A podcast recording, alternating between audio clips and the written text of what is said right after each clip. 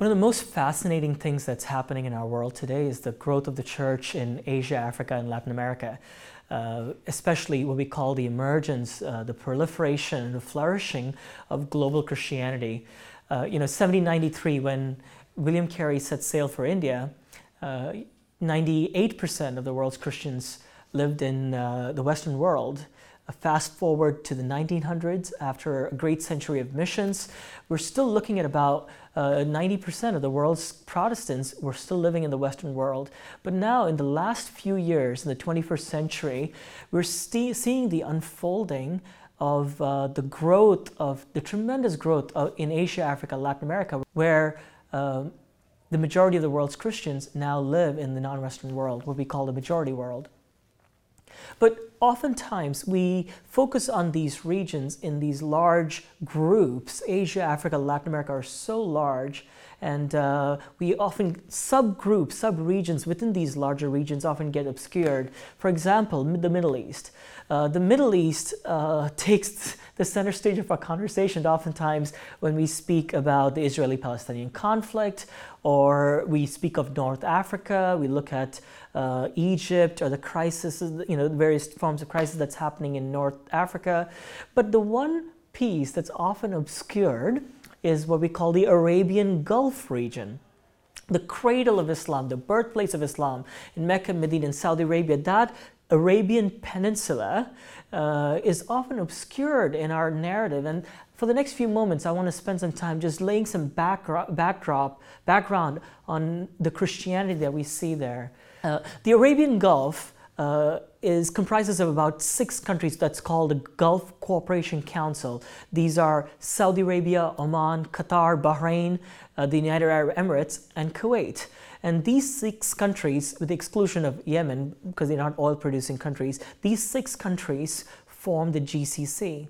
What's really interesting about this region, though, is that these were all mainly desert regions uh, sparsely populated, uh, settled by people who were pearl divers and uh, some merchants who would travel uh, the sea, the Indian Ocean, and travel to uh, for the spice trade.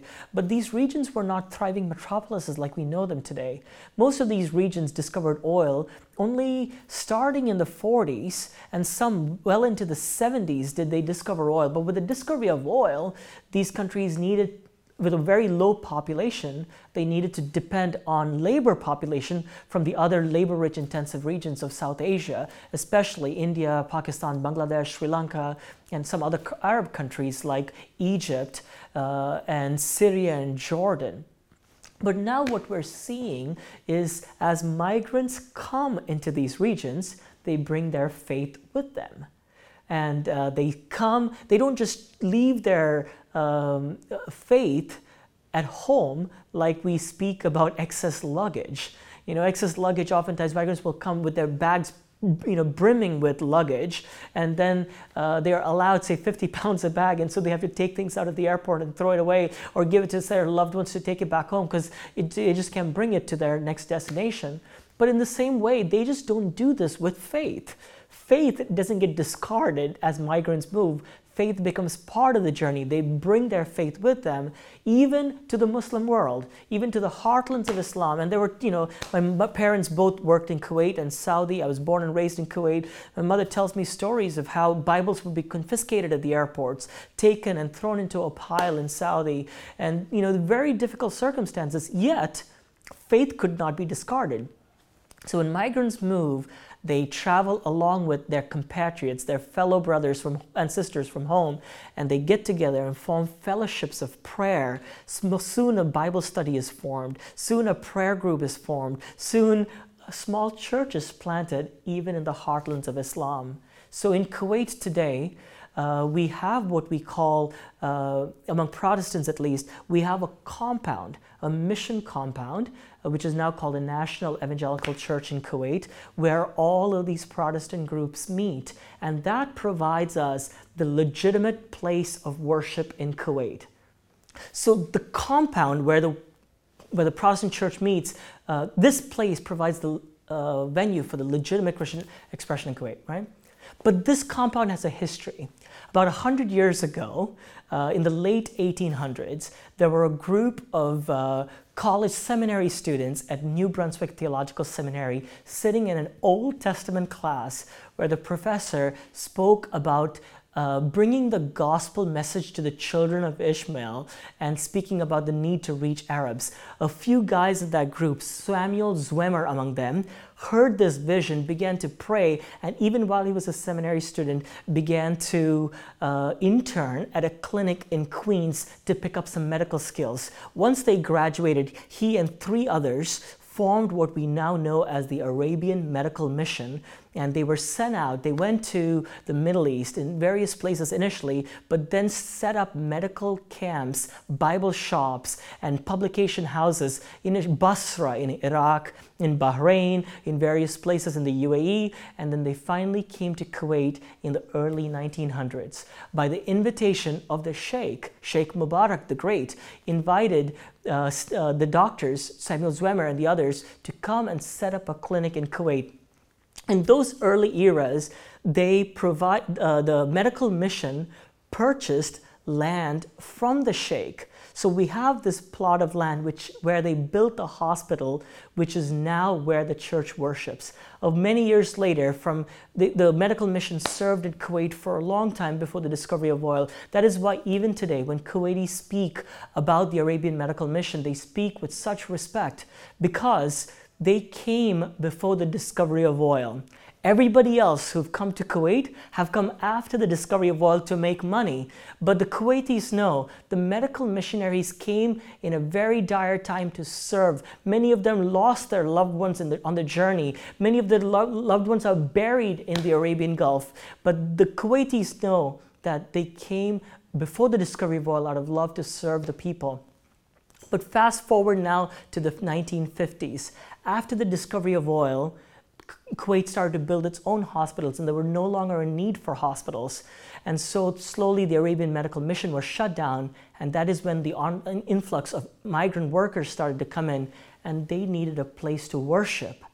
And guess where they went? They went to the Arabian Medical Mission compound and they began to worship. The Indian brothers and sisters got together. They formed what's called the Pentecostal Church of Kuwait. There was the Marthoma Church. There are all these various churches that started worshiping on the compound. Soon, Sri Lankan brothers and sisters came, Konkani brothers and sisters, Tamil brothers and sisters, and all of these worshiping communities, the Arab language congregation, English language congregation, you have international churches. And today, there are more than 88 congregations that worship on this small plot of land. Here's my point the Arabian Medical Mission from 100 years ago provided legitimacy to Christian worship in the region. But as migrants come, they bring their faith, and now we have 88 congregations that worship there. And now, when you include the Protestants, the Catholics, and you look at the Coptic Christians, especially from Egypt, you, the Christianity is booming and thriving in the Gulf. Today, there are more than 17% of the country of Kuwait are Christian, which is unfathomable in an Arab, Islamic, Muslim country. How do we have these many Christians? It's because of migration. So that's the second thing. Migration is altering the religious demography of many of these regions. The magic number that we often talk about when we speak of unreached people groups is 2%. If 2% of the population of the region is not uh, doesn't have Christian witness, we say that is an unreached people group and we prioritize mission and evangelism there. But in places like Kuwait, in Dubai, we're speaking about 17% of the country are Christian. Granted, these are migrant workers. We're not speaking about the natives, but in terms of the population, migrant workers represent about 70% of the country's population in Kuwait, 88% in the city of Dubai, 86% in the country of Qatar. Migrant workers are a major portion of the population of this region. So often we will look at these churches and then we will say, in what ways are these migrant churches reaching out in mission to the natives? Or in what ways are the migrant churches reaching out in mission to this region? And often, as we look at it, it's hard to find ways sometimes uh, uh, the way that they're serving in this region. There are multiple reasons for this, foremost among which is the severe restriction to religious freedom. Now, Christians, thank God, are, have the ability to worship in, with freedom. So they can gather and worship in Kuwait. The Constitution allows for that. But the Constitution forbids uh, sharing the gospel on the streets or in any form of converting local Muslim believers. Therefore, Christians are severely hindered in their missionizing efforts. So then what do we conclude? Do we conclude that as long as they're not serving a missional purpose in Kuwait, they are missional failures? I would, I would hesitate to go that route for multiple reasons. We really have to ask what are the myriad of ways in which these churches are actually engaged in mission? Instead of setting a prior criteria of reaching this particular group, we must ask what are all of the ways in which the church is actually serving, and we will find that there are amazing things that the church is doing. For one, the labor camp ministry. The labor workers in Kuwait are some of the most uh, vulnerable people in society. They work seven days a week, 12 to 14 hour shifts, and get paid very, like very meager va- wages. Or the domestic workers in Kuwait, 600,000 people in Kuwait are what we call domestic workers. These are some of the most vulnerable groups. The church is very active in the embassies serving these vulnerable groups. But there's another dynamic that I think we should consider. When I go to the church in Kuwait, say a Malayali Pentecostal church from South India, and I challenge them about getting involved in missions. Missions for the Malayali Pentecostal Church in Kuwait is not just mission to local population in the Arabian Gulf region. Mission immediately for them is ministry back in India because we have to see Kuwait and the Indian diaspora in Kuwait as an extension of India, especially in the way that they self understand and perceive their connection back to India. So, as a result, ministry for them, because of the restriction in Kuwait, they are significantly engaged in ministry back home in India. But the more creative missional churches don't just focus on ministry in Kerala, which is uh, which has the largest number of Christians in, in, in India come from Kerala. So ministry for them is not just in Kerala but in North India.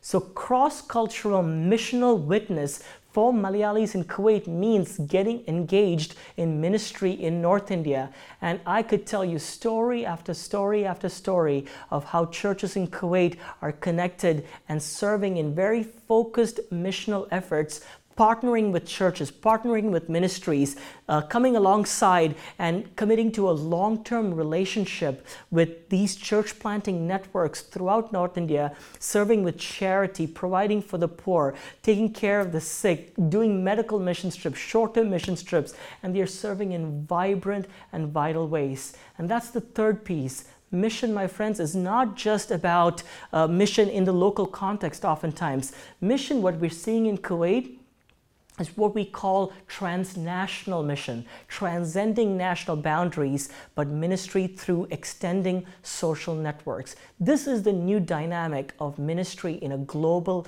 urban and migratory world.